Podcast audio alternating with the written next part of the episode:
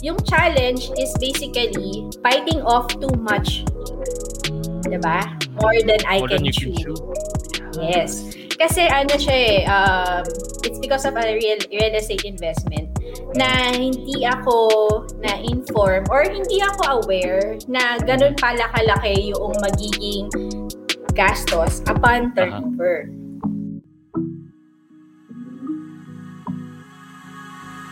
Hey, hey, hey! This is Jay, and welcome to the latest episode of and Purpose Podcast, a show about money and meaning. My aim is for you to use money as a tool to live a meaningful life. Yon! And etong ating bagong episode or bagong segment is what I call hashtag inspirasyon. Wow, di ba? Ito yung inspiring pera stories of overseas Filipinos from different parts of the globe.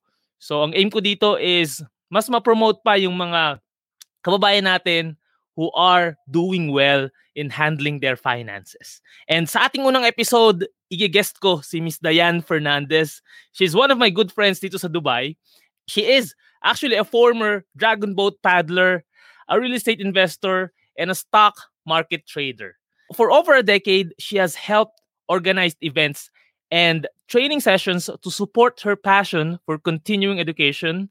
And together with her friends, she launched a social enterprise called Investusiasts in the UAE with the mission to change the narrative of Filipino expat investments.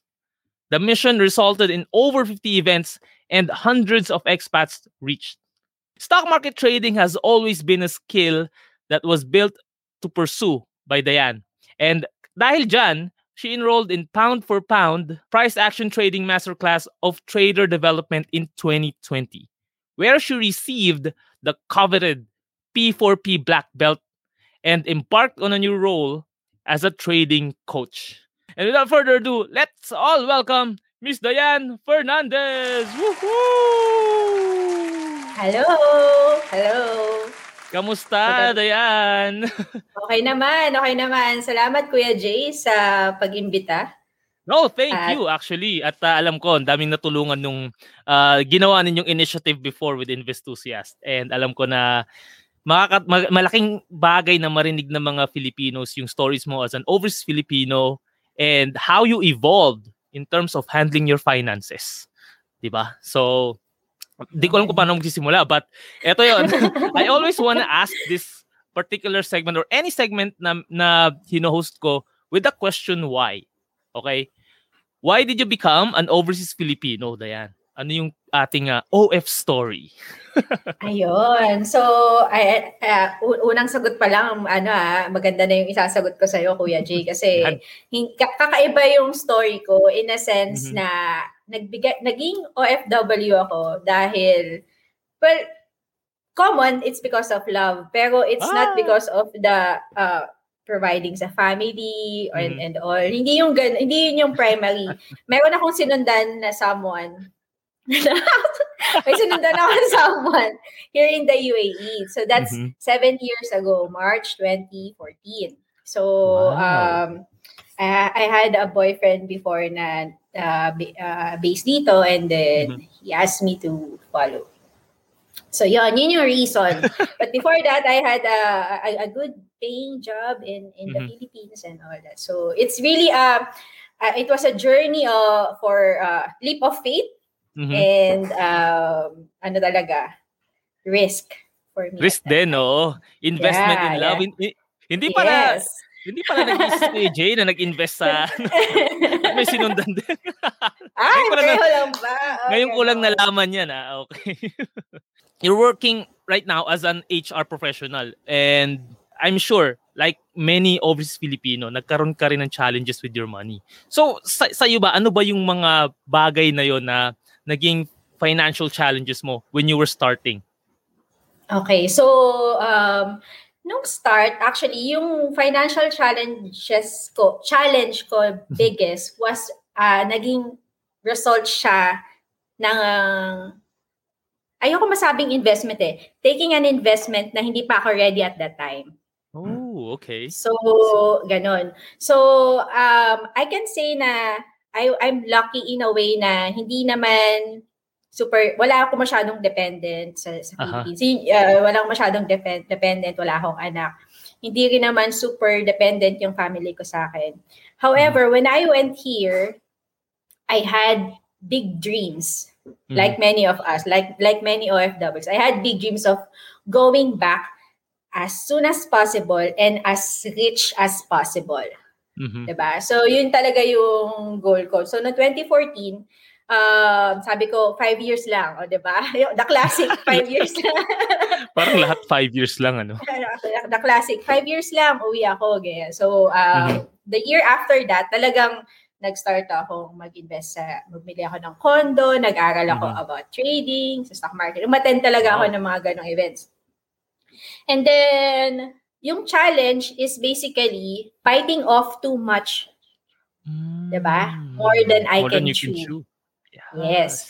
Kasi ano siya eh, um, it's because of a real real estate investment na mm-hmm. hindi ako na-inform or hindi ako aware na ganun mm-hmm. pala kalaki yung magiging gastos upon turnover. Uh-huh. So, um, talagang ano siya, um, kasi uh, uh, ano siya, medyo technical yung, yung term, no? pero balloon payment yung naging hiningi sa akin upon, yung upon turnover. Plus, syempre, um, ano na, um, may kailangan, eh, dalawa yung property na yun. Tapos kailangan okay. pang furnish and all. Yes. So, nung pang, nung pang turnover, noong 2016, if I remember correctly, yeah, 2016, mm-hmm. almost half a million yung hiningi sa akin. Upon turnover pa lang. Wala pa yung furnishing. Furnishing. And that's oh, just one. And, and, and that's just one condo. So, kasi mm-hmm. ano yun eh, looking back, medyo mahal yung condo in terms of mm-hmm. contract price. Mm-hmm. In terms of contract price at that time. Actually, uh, at that time, kasi 4 million was an expensive property na at 20, nung 2016 mm. eh. Ngayon, yes. medyo common na yun, di ba? Oo, oh, oh. medyo, medyo higher ano pa rin, pero ano, but, but yeah, it's expensive. So, mm-hmm. as a mm-hmm. result of that, yung planning, talagang uh, yung yung yung cash reserve, yung cash flow, cash reserve, oh. o yung cash flow, talagang naapektuhan because yun, yung mga ganun, uh, yun yung naging challenge. Um, and uh, thankfully, hindi naman ako uh, nagkaroon ng debt dahil mm. doon. Na, na-save naman siya. However, yung cash flow yung affected. Kasi, um, uh, fast forward now, Sige. ano yun eh, mga hindi rented yung mga real estate ngayon sa Manila. Eh. Alam natin yan ah, dahil sa ah, pandemic, yes. 'di ba? Yes, yes. So, fast forward now, more than half ng cash flow is doon napupunta. Okay. 'Di ba? More Just than half. sustain so the it, investment, no? So, it's, it's skewed. So, yun yung challenges. Mm. Na, uh, I'd like to think na manageable, pero it mm-hmm. could have been planned better. Yun siguro yung ano, yun yung learning and okay. challenges. Oh, and alam mo nung ba, naalala ko nung bago ako sa Dubai, no, parang it was like my first or second week. May nag-invite din sa akin to invest on a property and uh, y- yun nga din, I mean, um, talagang bagito pa ako noon and I, I felt na sobrang na-delay ako sa pag-i-invest kasi in my 20s talagang I splurged my money. And yeah, like what uh-oh. you said din ano, um sa'yo nga, buti na itawid mo. Ako hindi ko na itawid kasi ano rin siya eh, um, hindi ko rin napagplanuhan and hindi talaga ako ready as in. So, yeah. sayang din. I, I think yung um, property investing is also um, sana nag, napaghandaan ko when I invested para at least hindi na sayang din yung pera ko. And True. pero yung sa you no, um, first year pa lang, you are already aware of um, ano ba, investing your money. Unlike yes. some of the Filipinos na nakausap ko, parang they've been here for the last uh, 5 years, 10, 15, and saka lang sila nag-start mag-invest. Pero sa'yo, bakit mm-hmm. mabilis, I think ha, mabilis yung awareness mo na kailangan mo ayusin yung finances mo? Anong yeah. nag-spark sa'yo na ayusin agad yung finances mo at the, the, the soonest time possible? Hmm. Siguro ano, uh, two things. Number one, mm. yun nga sabi ko, I had big dreams eh, to uh-huh. eh, to go back as as soon as possible and as rich as I can, 'di ba? Okay. And then number two, na-start na kasi yun, yung um, pagkamulat sa finan- uh-huh. financial education even before pa naman ako nagpunta sa UAE. So uh, may meron na ako mga VUL noon sa sa mm. Manila. So meron naman na. And then um, I really I, I, talagang nung pumunta ako dito, I I don't want to be the type kasi na, na-meet ko yung mga sinasabi mo, Kuya Jay, yung mga uh, talaga, na-meet ko yun pagdating ko dito eh, yung ang uh-huh. gaganda ng bag, tapos uh, uh-huh.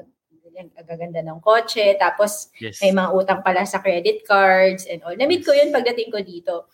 And hindi ko inaspire, not not to demean them and all, hindi ko inaspire mm-hmm. yung ganong life. Kasi hindi rin naman ako ganun dati pa. Sa, okay. I mean, I, I splurge in Manila and all. Pero my parents have always been savers eh. Mm, Save, okay. Savers. So hindi kami pinalaki o hindi ganun yung ano ko, yung background ko. So mm-hmm. again, it's it, it's lucky and, and then sinik ko talaga yung ganong environment. 'Di ba? The mm-hmm. year after yung months after pa lang umaattend na ako ng mga ganong event, 'di ba? kaya ako na kaya ako napabili agad eh, no. So ay ayun, ang kinulang lang is um, awareness talaga dun sa foundation. Yes. Dun sa, pero yung uh, investment uh, acumen kung baga, maaga ako, sinik ko talaga yung ganong environment and ganong knowledge from the start. Oo, parang al- alam mo na kailangan mo mag-invest and it's just that parang common sa mga Filipinos to or sa mga overseas Filipino na pag gusto mag-invest, una agad ng property and wala nga yung tama yung sinabi mo, wala yung foundation, right? Yung uh, yes. pag-manage mo ng cash flow, kumuha ng insurance, emergency fund, baka alis sa utang, hindi siya uh, hindi siya nagiging strong or hindi nabibuild muna bago mag-invest. And unfortunately, like sa majority of us or ako rin personally, mas marami akong ini-skip na steps din eh. And talagang nag-backslide ako pagdating sa ganung uh, karanasan. Kaya nag-hold din ako ng investments ko back then para i-rebuild yung foundation na sinasabi mo. Kaya yes, yun, sana it's ano nga no, parang uh, it's a costly mistake. Hindi lang siya time consuming at masakit Oo. siya sa bulsa, 'di ba? Grabe Totoo. kaya. Oo. And mm-hmm. sa mga uh, Filipinos or overseas Filipinos na nakakapanood or makikinig nito sa podcast, no? Um it's a very important lesson to many of uh, of you or uh, learning na natutunan din namin bilang practitioners na you really have to build a strong financial foundation before you start investing. Kasi kung hindi talagang babackslide kayo niyan promise. Correct. Oo correct correct. Na, na-save din ako ng mga mga inipon. Kasi technically uh-huh. may naipon naman eh nung time uh-huh. ng turnover. Yun nga lang, mm. talagang na-invert na inverse yung ano nung nag-turnover kasi talagang pinupush ko yung property. Kasi uh-huh. niisip ko, hindi ko na siya ma-afford in the next few years yung ganung mm-hmm. klase ng property na. So, kumbaga, catching up. Um, uh-huh. And it's a journey. I mean, eh, um, I, I wouldn't want it.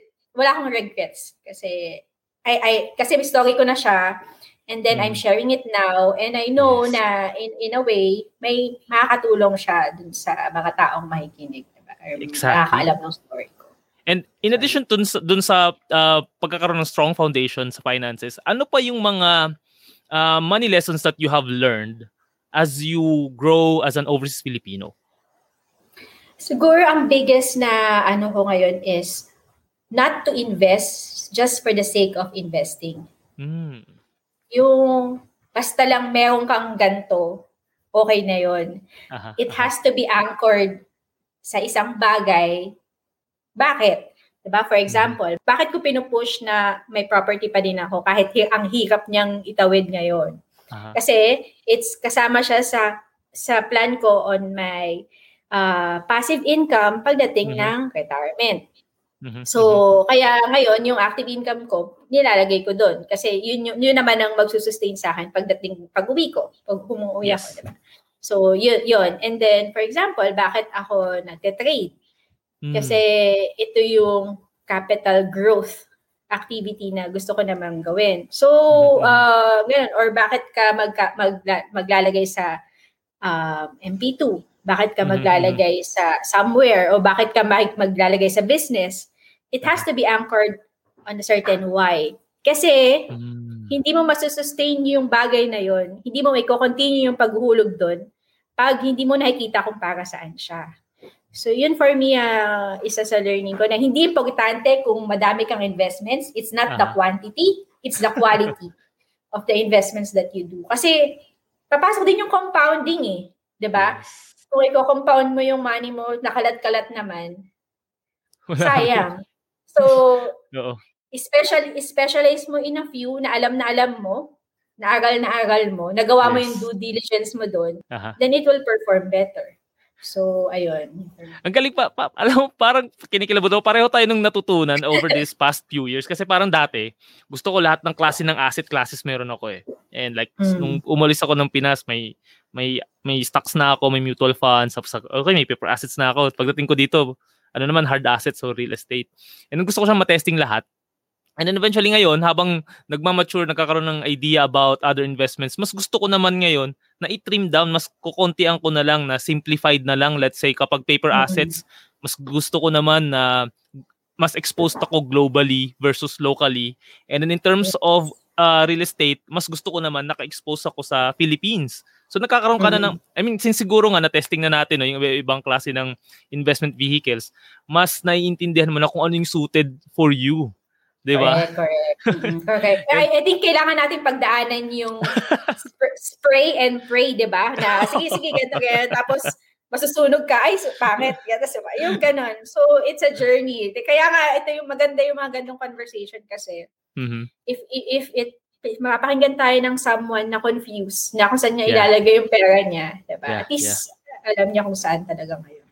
And yes, in, in terms of the word sunog, no, you are very active in terms of uh, stock market trading. And ako personally, ha, I, I really don't do stock picking. and I'm more I'm more mm-hmm. into the mm-hmm. conservative way and uh, investing in uh, index funds passively over the uh long term. Pero I I have huge respects for I have huge respect for people who are actively trading because yung mga nakakausap ko, yung mindset nila are totally different. I- iba yung uh, grit nila on how they see things, how they see losses, how they see failures. And mm-hmm. can you share with me why you're so passionate about stock trading? Ako, um, I, pareho tayo, I have high respect sa mga tao na pinili at pinipili pa rin araw-araw mag-trade because um, hindi siya madali. Mm-hmm, yeah, mm-hmm. Hindi siya hindi siya madali. Eh, I can say na during last year kasi isa rin 'yan sa reason why I specialized. Mm-hmm. Uh, kaya may mga bagay ako na nilet go kasi gusto ko na mag-focus sa mga bag sa sa trading. Mm-hmm, mm-hmm. Um kasi uh, you, at the end of the day, you learn something about yourself as a person eh. Tama kayo, may grit, may discipline. Mm-hmm. Kasi um, and then you you you meet a lot of people na i-aspire mo na maging katulad nila. Mm-hmm. Uh, it's a high it's a high risk but high reward din. Pero ang ang laki nung kailangan mong aralin and mm-hmm. kailangan mong kilalanin yung sarili mo. Kasi um, talagang sunog is inevitable. so sunog is lalo na kapag ano, kapag yung weak yung foundation, we go back again yeah. to the foundation. Weak yung foundation mo dun sa bakit ka nga ba nagte-trade? Kasi mm-hmm. mali kapag sinabi mong nagte-trade ka because of the money. Mm-hmm. Pag sinabi mong for the, for the money agad, you will make bad decisions along the way kapag sinabi mong ganun. You have to love mm-hmm. it because it's it's um it's something that will makes you feel good. It's something you love the game, kumbaga. Mm. You you love studying charts. You love getting to know. You you love being wrong. Yun nga dapat ikaw eh. Pag trading ka, trader ka, you should love or you should accept the idea that you can be wrong. And the, and you will be wrong a lot of times. Mm-hmm. But it's just a matter of managing your risk and managing mm. yourself. Kaya ko rin siya gusto as a career because um I don't know, kasi it's challenging. Okay. And and it's rewarding also na naniniwala ko na kapag gumaling ako, talagang it's going to build yung talagang wealth na gusto ko and I'll be mm-hmm. able to help a lot of people din. So, ayun. So I I I I will be the first to say that it's not for everyone and I I, mm. I respect your your your viewpoint on that kasi it really takes a lot of hard work. Yeah, oo. And uh, siguro. Ah, ang dami ko rin mga nakausap na nag-succeed sa trading and mayroon din mga talaga mas marami siguro yung mga nag-fail and ang ano lang sa kanila is they, they keep pushing forward and yun lang siguro yun nga like what you said no you have to learn how to manage your risks and nung Hmm. tinry ko siya pinabasa ko yung ah, candles and sabi ko hindi ko kaya to dumudugo yung utak tsaka ilong ko sabi ko okay, talagang may may uh, part sa personal finance na hin- hindi ko kayang hindi ko kayang tanggapin parang ganun. Oo, so.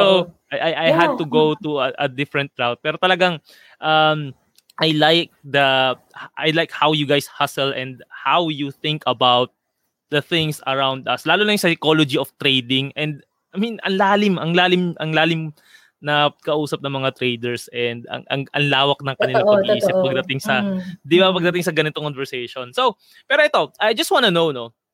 Since I I I I, I wanna know if majority pa rin ba ng portfolio mo are into active trading or majority pa rin would be nandun sa uh, retirement accounts or more on dun sa passive compounding investing over the long So term? in in terms of um yun nga sabi ko 'di ba more than ano ngayon is nasa um, Prop- properties. yeah, oo.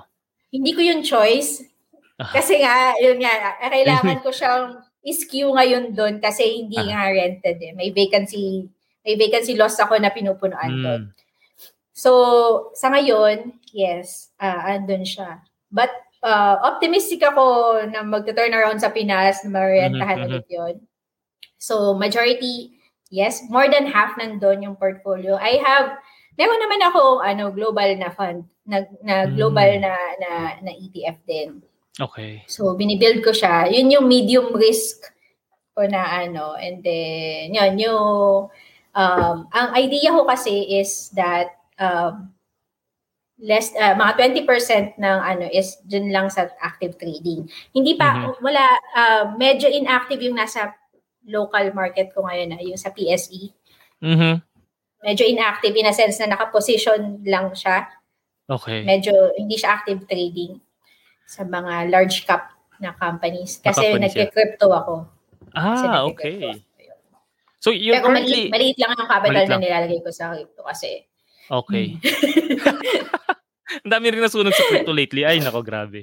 Okay. So you're Yeah. currently invested sa crypto sa or your trade ay parang you're trading crypto um stocks. Tama ba pati ba forex or foreign stocks Mm. 'yon? Ah, Forex, not now. Not ngayon. Not ngayon. Ah, Wala okay. akong money ngayon doon.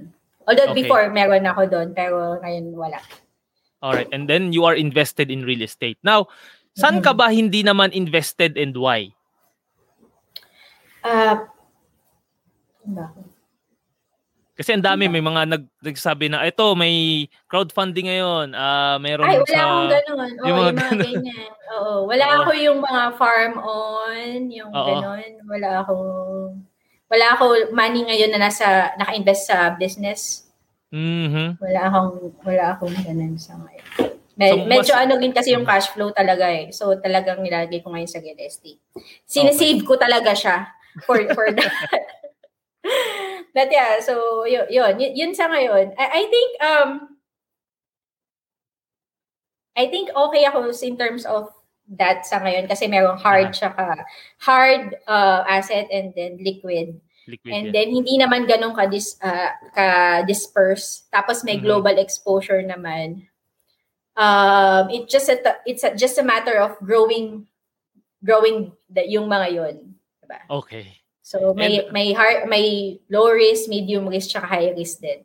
So, okay. So talaga diversified di- diversified pa rin talagang ano mo no, ang iyong ah, portfolio. Parang yung yung iba ko nakausap parang sabi ah, actually ang ano ko ang crypto ko nasa 90%. Sabi ko ano ko nasa 90% na crypto. So siya. it's gonna be uh, ang hirap so volatile lalo na sa panahon ngayon, right? And uh, it's not something yung, yung we, emotion mo kasi doon eh.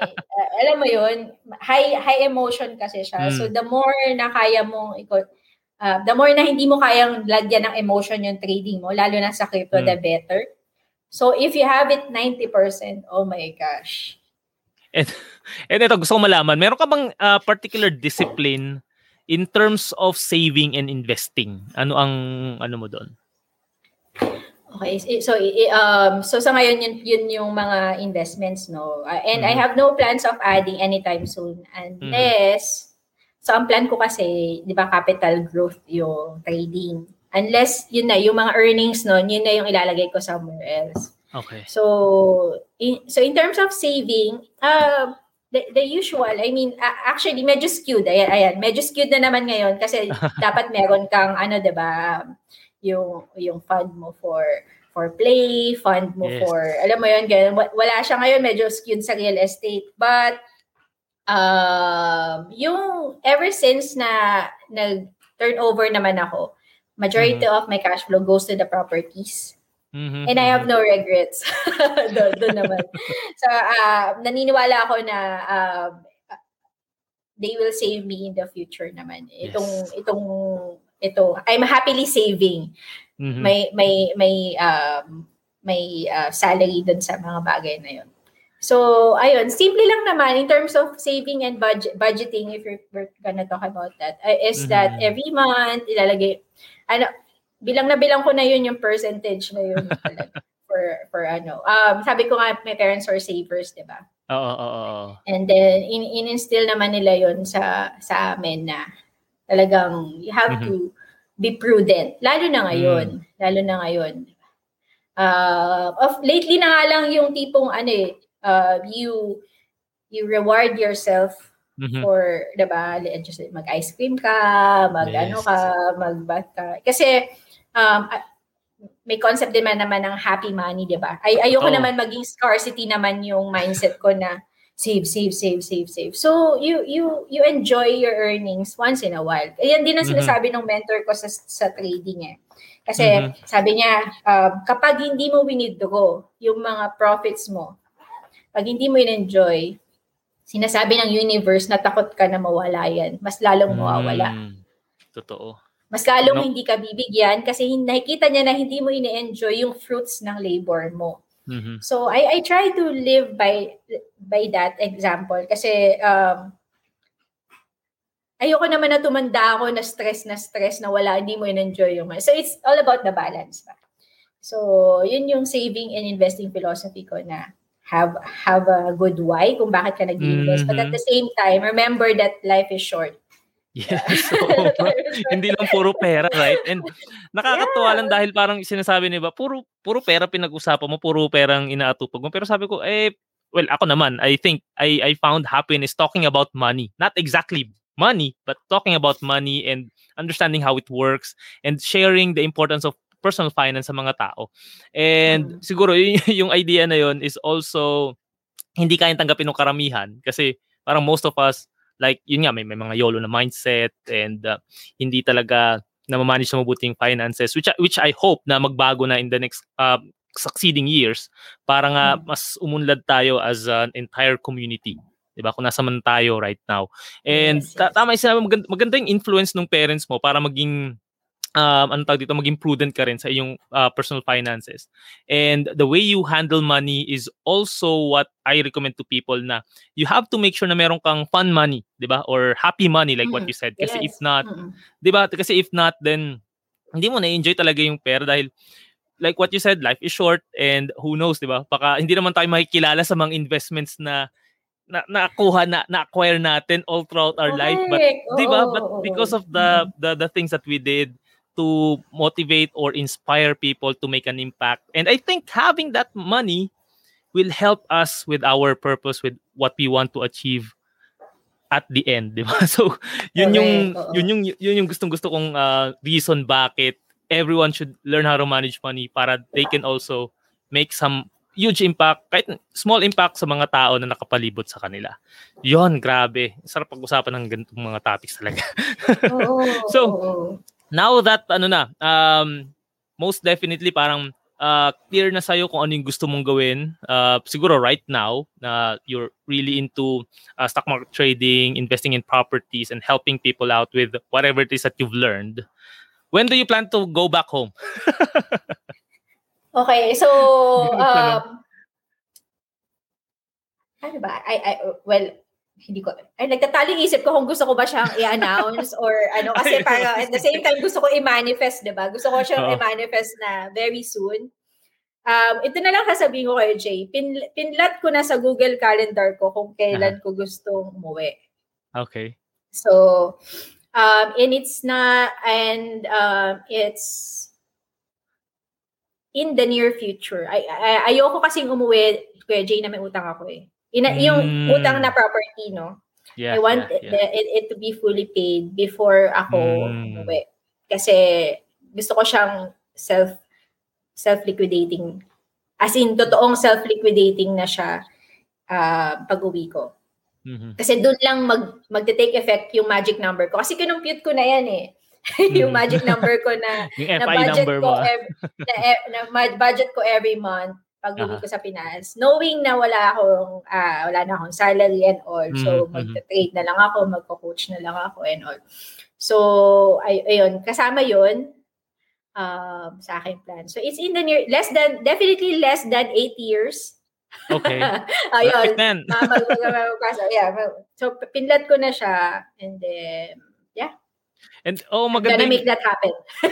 Definitely. Oo, kailangan mangyari yan. ah. Law of attraction. Oo. And sasabayan ko na, may mga sasabayan na akong friends ko sa aeroplano. Sinabi ko na yan, Uy, pag ano, sasabay ako sa nadamay na sila, no? Pati yun na rin yung magiging timeline nila Okay. for for themselves. And Ilang kayo uwi, Ah, sasabay na lang ako yung mga ganun. oh, and I think w- what's good with what you're doing right now kasi yung eventually when you retire, yung skill na na-build mo which is um, basically sa sa trading, no. It's something that can be profitable and wi- wi- without yung so much physical effort na kailangan mo exert when you retire, di ba? Kasi nga, you already built the skill over the years. I was actually thinking about building this skill. Probably baka, hindi ngayon, probably sometime in the future when I have decent money na kaya kong ah, mawala or I can afford na masunog, di ba? Kasi ganun, part talaga siya eh. It's something I have to accept. And Mhm. once na skilled ka na talaga sa ginagawa mo na yan, it's something that you can share and you can be paid for. And like what you said, you can help so many people in trading. And maganda nga na naintindihan mo yung um, short-term struggles in finishing off yung properties kasi eventually you the fruit of your labor will definitely uh, ano ba benefit you all throughout your retirement years. Yung Oo, oo. Grabe, ang Kasama galing. yun sa specialization ko talaga na, Mhm. kasi I, I don't want to be doing a lot na benta dito, benta doon, Mhm. yung mga ganon. Um, so I, I want to be able to specialize on this specific skill. Kasi naniniwala Mm. kong high income skill siya talaga. Yes. And then at, Mhm. and at the same time, um, I can help other traders, um, I, dun sa nagsa-start pa lang, to build Mm-hmm. the right foundation. Kasi ayoko, kasi marami, eh, maraming mga scam na ganyan eh. Yung mga, sabihin, ah, ma- mag-invest sa ganito, mag-invest sa ganito. Kasi that's one way of elevating din yung level of thinking Mm. ng mga tao sa Pinas eh. Mhm. So, it's financial education. And then if they go into trading, talagang may iba yung mindset. Sinabi mo na yan, Mhm. di ba? They learn to Yes. think about probabilities. yes. Ma ma- magiging humble ka in a sense because yung market will always find a way na soplaking ka eh. Ganun, ganun talaga yung, ganun ng ano, kasi, kasi you're not always right. The market is always Mm. right. Yun yung laging sinasabi. So, ano lang, student ka lang lagi ng market. So, yung Yun. humility, isa yun sa mga value na binibuild talaga when, when you're a trader. So, um, ayun. So, yun yung gusto kong advocacy pag uwi and soon. Kaya rin yun Mhm. yung um, ginagawa ko din sa ngayon. So, I, I try to help other traders under kay Cap. Kasi parang tinatrain kami to be trading Mhm. coaches talaga. So, Oh. part yun sa mga ano, um, naging new new endeavor ko in the coming. Which is actually a good endeavor kasi nga I'm sure you're helping a lot of Filipinos in getting better sa pagtitrade. And when they get better, they also help other people. And again, like yung maganda nga no, yung yung market talaga yung magiging boss mo eh. And sa totoong buhay, Yes. it's it's just like life teaching you a lesson na you can't be too arrogant about your achievements, 'di ba? And maganda yung maganda yung um similarity niya with trading. So ito, Miss Diane, what would be your number one money tip for overseas Filipinos who want to get better at their finances? Ayan. have a reason why you want to do Mhm. it. So, yun siguro na have a re- reason why you want to do it. And don't be ashamed na yung reason mo magmukhang selfish. Mm. Kasi yung iba, ang sinasabi, parang sabi, ah, gusto ko magkaroon ng yacht, gusto ko magkaroon ng beach house, gusto ko ng madami Mhm. pera. Actually, alam mo, ang end game ko nga is not really, gusto ko maging philanthropist. You know? Sabi ko, I want to be able, hindi Nice. na yung tipong, um, I want to be able to help my family, mapaaral yung mga ganyan. That's a given eh. Pero aim a Yes. little higher. Don't be afraid to aim a little higher in terms of your financial goals. Kasi that will push you. Mm. And uh, so yun, do, um, don't be afraid to aim higher, have a why, and Mhm. then, ano pa ba? Um, have fun. Don't forget to have fun. Kasi that will keep you going. So enjoy that ice cream, enjoy that uh, Baskin and Robbins, enjoy that spa, enjoy that. Kasi, Enjoy the good yun things in life. Totoo, totoo. But just budget for it, not too much. Mm. So, Don't overindulge on those pleasures. yes. And I like what you said kasi you you mentioned about my favorite word which is yung why. And that's the reason bakit ang ang ang channel ko is all about purpose driven finance or parent purpose podcast.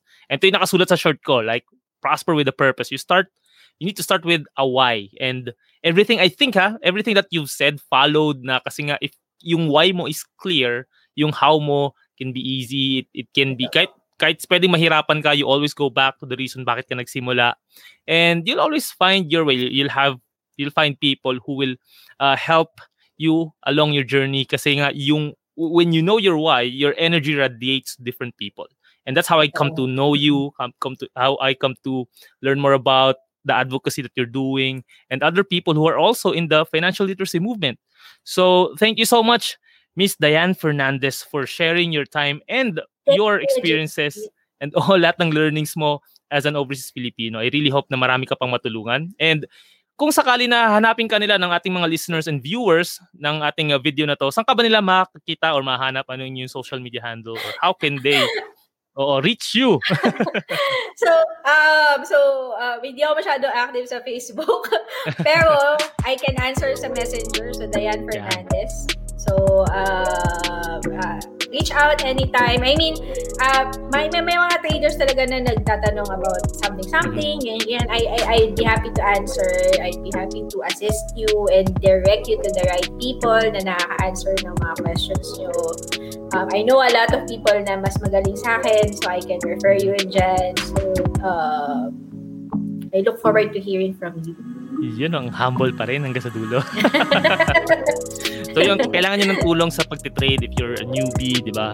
It's always good to Yeah. have the right mentors by your side kasi if not, mahihirapan ka rin talaga mag-trade or what. Maraming, maraming mga bagay na kailangan mo matutunan. And Don't you do have it to alone. Don't do it alone, yes. Don't do You it have- alone kasi baka ma-scam kayo. So, uh, find the right people to help you. Yan. And the right people is right in front of your screens or right between your ears. And nandito na rin mo pakinggan nyo na. So yun, but before uh, before I let you go, I hope you guys can follow Parent Purpose Podcast on Spotify and Apple Podcast to listen to my other episodes. Or you can subscribe to my YouTube channel, Hey Kuya J, if you prefer to watch the video format. Ayan. Also, if you want to schedule a finan- financial coaching session with Kuya J, just type m.me slash purpose-driven finance. Once again, ito ulit si Kuya J, kasama si Miss Diane Fernandez, telling you to prosper with a purpose. See you sa next episode. Ingat! Bye! Bye!